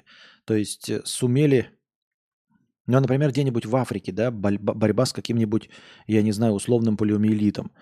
То есть ты можешь в течение своей жизни э, видеть, как куча людей, детей умирает, умирает, умирает, умирает, умирает, а потом резко приезжают э, западные врачи с кучей-кучей и проводят просто массовую вакцинацию. И ты такой, ну, через какие-то такие э, заметные 7-10 лет обращаешь внимание, как люди перестали умирать. Вот я о чем. А как же отмена крепостного права, гласность Горбачева – ну вот отмена крепостного права, она же была тоже не, не особенно таким, оно э, тоже, э, оно подписано было, но оно не одномоментно все решалось. А во-вторых, э, людям некуда было идти, и они становились рабами, как мы. То есть все же шутят об этом, э, всякие антиглобалисты, о том, что раньше люди работали за еду, а сейчас мы работаем за деньги, чтобы купить еду по сути дела, находимся в том же рабстве, за исключением того, что какая-нибудь салтычиха не может нас э, застегать до смерти. Но и тогда очень редко кого-то застегивали до смерти, прям, чтобы было это ощутимо. И люди, получившие свободу во времена крепостного права, им же земли-то давали не пойми где, не пойми какие, переселение это было не так уж легко и просто, это был очень такой ощутимый стресс.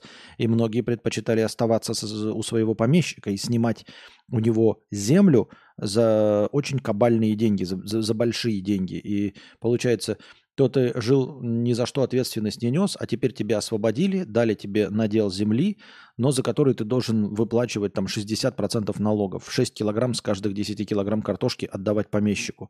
И ты такой думаешь, да у меня помещик-то был неплохой, он меня не бил, он мне, конечно, ругал и с, с говном смешивал, а теперь он меня не имеет права ругать, но зато 6 килограмм из 10 килограмм моих картошки забирает. Зато я ответственность сам за себя все несу, а не помещик занимается э, финансовым планированием, распределяет все съестные запасы так, чтобы никто не помер. Вот. Точности также с гласностью Горбачевой, с, если ты имеешь в виду, намекаешь на перестройку и развал Советского Союза, то далеко не все рады были э, развалу Советского Союза, это раз.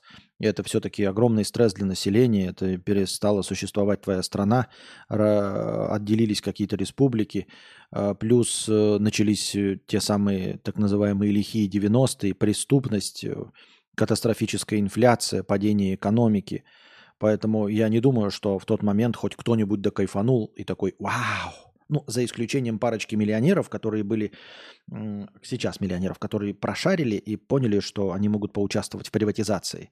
Все остальные-то по большей части нет. А если мы говорим такой, ну вот миллионеры, ну это точечно, это так же, как, знаешь, тебе удалось э, быть первым испытуемым в э, тестировании какого-то лекарства от смертельной болезни – точности также какие-то первые сотни тысяч человек им подают э, лекарство, которое только-только вводится в обращение, их бесплатное. Ну и вот они вылечиваются, а до этого все умирали. Да, их какое-то есть, но это вот не такое глобальное событие, как э, прилет пришельцев. То, чтобы изменило взгляд на э, мир всех разом. А вот такого события, как прилет пришельцев, их не существовало. Как раньше прилетали пришельцы, да?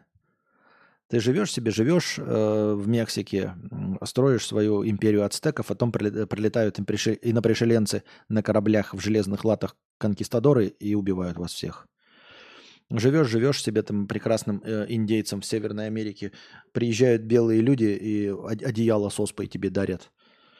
Вот. Ты из чего взял, что прилетят пришельцы? И вот, как я уже говорил, я верю в то, что могут происходить непредсказуемые чудесные события, но ты с чего взял, что они будут хорошими? Прилетят пришельцы, принесут нам одеяло с оспой, прилетят в железных латах, и мы с ними со своими луками и с копьями бороться не сможем. Вот в такое я могу поверить. Как-то так. Какие у вас еще есть примеры? Может быть, в, отдален, в отдаленной какой-то перспективе что-то есть, в, ну, в историческом отдалении. Так, бесплатных вопросов у нас нет пока. Доказывайте кино, если что. Если что.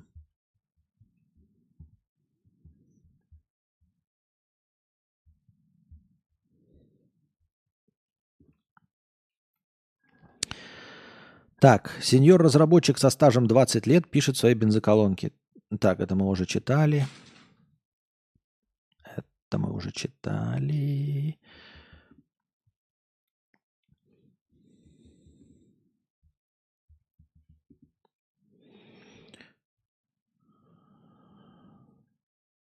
Шестьдесят пять килограмм мифедрона на сумму 150 миллионов рублей нашли после пожара в частном доме в Подмосковье. 10 января загорелся дом в деревне Лошатовка.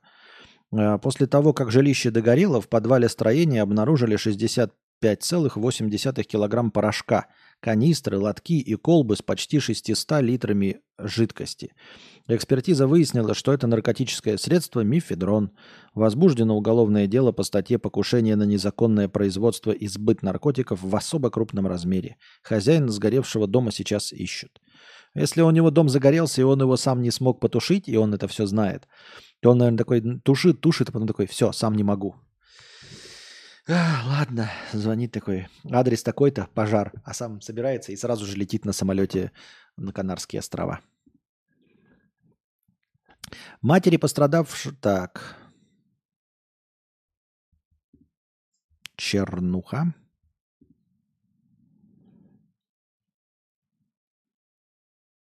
В Питере чьи-то цветы жизни решили сделать горку из припаркованного автомобиля. Хозяин авто забаву не оценил, выследил по камерам детей, и теперь родители должны отдать 400 тысяч рублей за ремонт крыши, капота и моральные страдания. Таких денег у семьи не оказалось, поэтому для погашения долга им придется продавать дачу. На нее уже наложили арест. Дача вскоре оказалась продана, а владелец горки получил свои деньги. Ну, как бы грустно, печально, да, бывает. И с одной стороны, за детьми нужно следить. Но это не то, чтобы следить, а, наверное, учить их тому, что э, с чужим имуществом ничего нельзя делать. Нельзя оторвать э, шиферину от забора, чтобы сделать себе санки. Нельзя на чужой машине прыгать, даже если вам кажется, что это горка. Но, по сути дела, от этого никто не застрахован. Одно дело, когда у тебя 16-летний лоботряс совершает какое-то преступление. Тут, конечно, уже можно ему и эм, поругать за это. А если это мелкие дети, как если я, я не знаю о чем там, но если я правильно себе представил, да стоит машина, снег убирали, и на снег на нее набросали. Они такие, о, горка, и начали по ней прыгать. Заброшенная машина, мы из нее горку сделаем. Ну что ты сделаешь 8-12-леткам? И, и как они могли это понять? То есть прочертить между тем, что нельзя что-то ломать, рвать, это можно, а, чужое. А когда вот так вот машина в горке, кажется весело и забавно, и что ты тут поделаешь? Сочувствуем.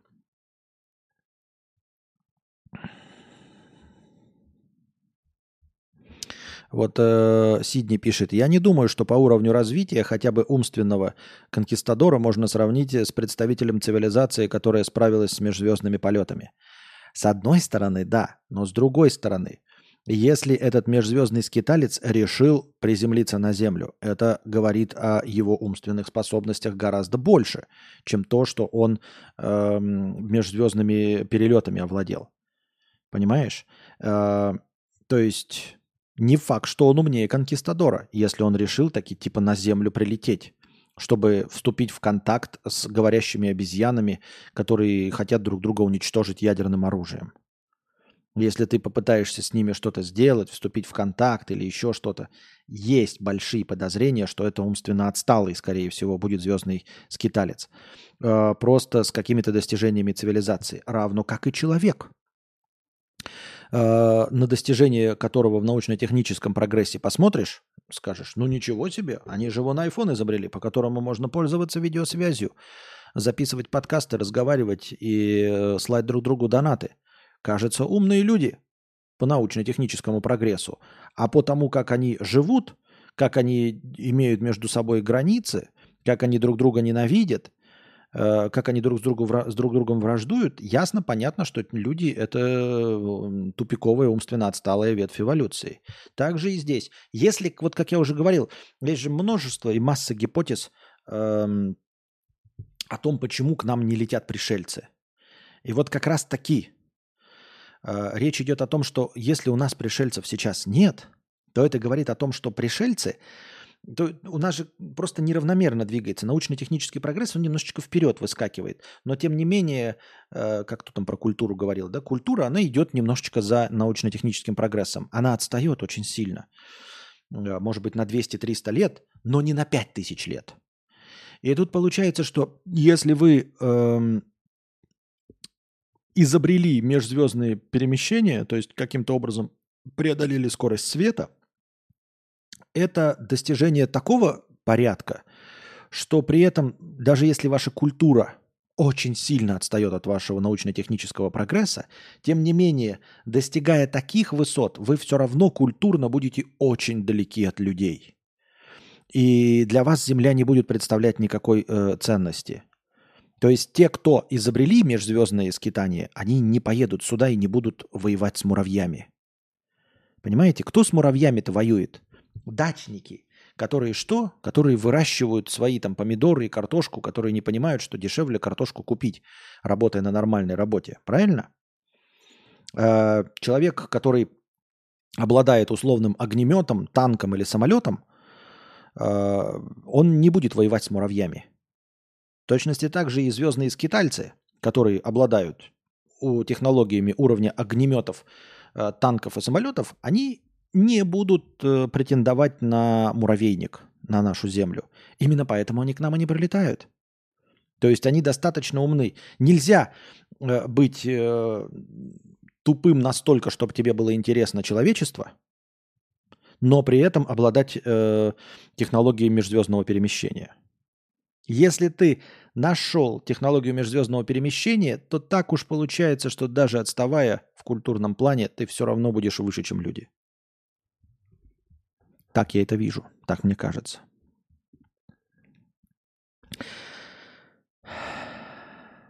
Стала известна причина того, почему британская королевская семья не намерена изгонять принца Эндрю, который замешан в скандале э, с Эпштейном. И, возможно... Я не знаю, о чем тут говорить с Эпштейном. Я и так теневой бан имею, еще не хочу себе это...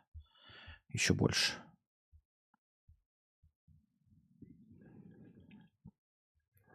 Задолженность Елены Блиновской выросла на 9 миллионов рублей за последние 18 дней. С миллиарда 409 миллионов до миллиарда 418 миллионов.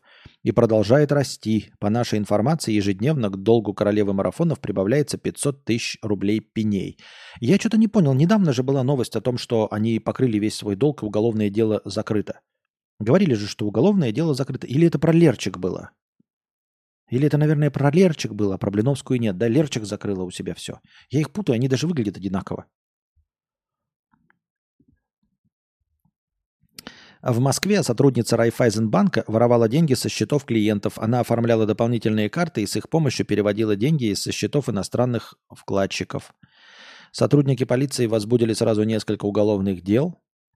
По версии следствия, работая в филиале банка, Алена действовала по следующей схеме. Она выпускала дополнительные банковские карты и привязывала их к счетам клиентов. Чаще всего ее жертвами были иностранные граждане. Эм...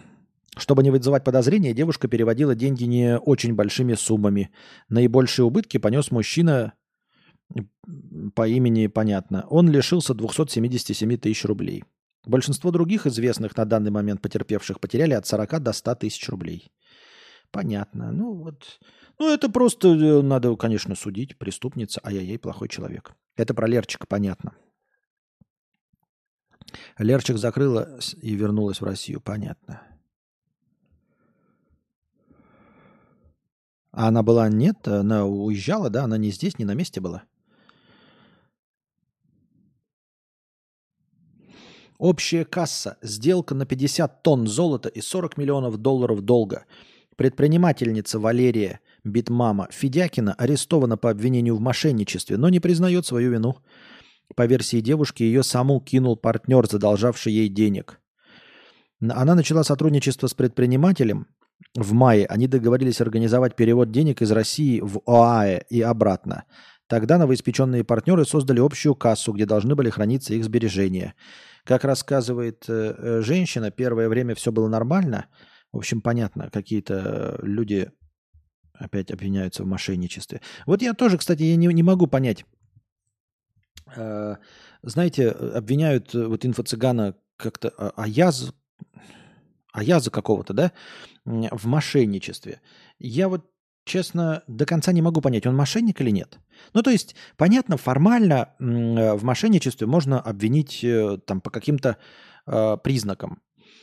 Ну, то есть, если он по глупости своей обещал, что пройдя его курс ты станешь богатым, вот именно богатым, будешь зарабатывать от 5 миллионов в месяц.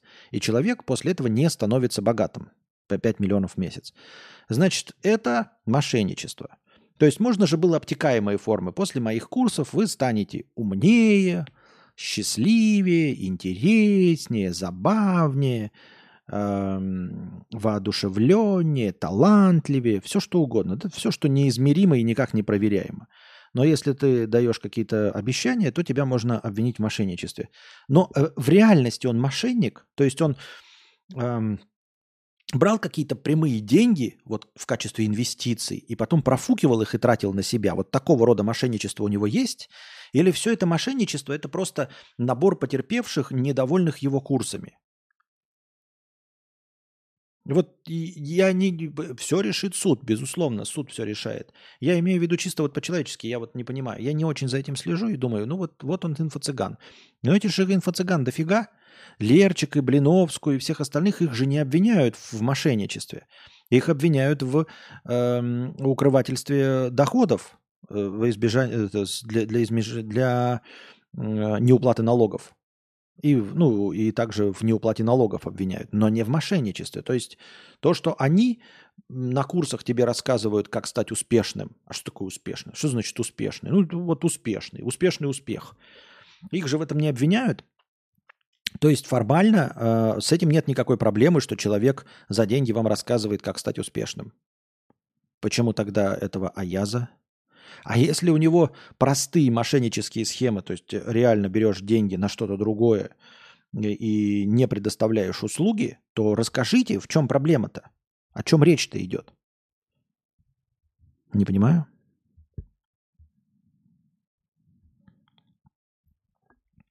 Что-то вы какие-то это молчаливые. Вроде и людей уже 166 набралось, а все сидят и молчат.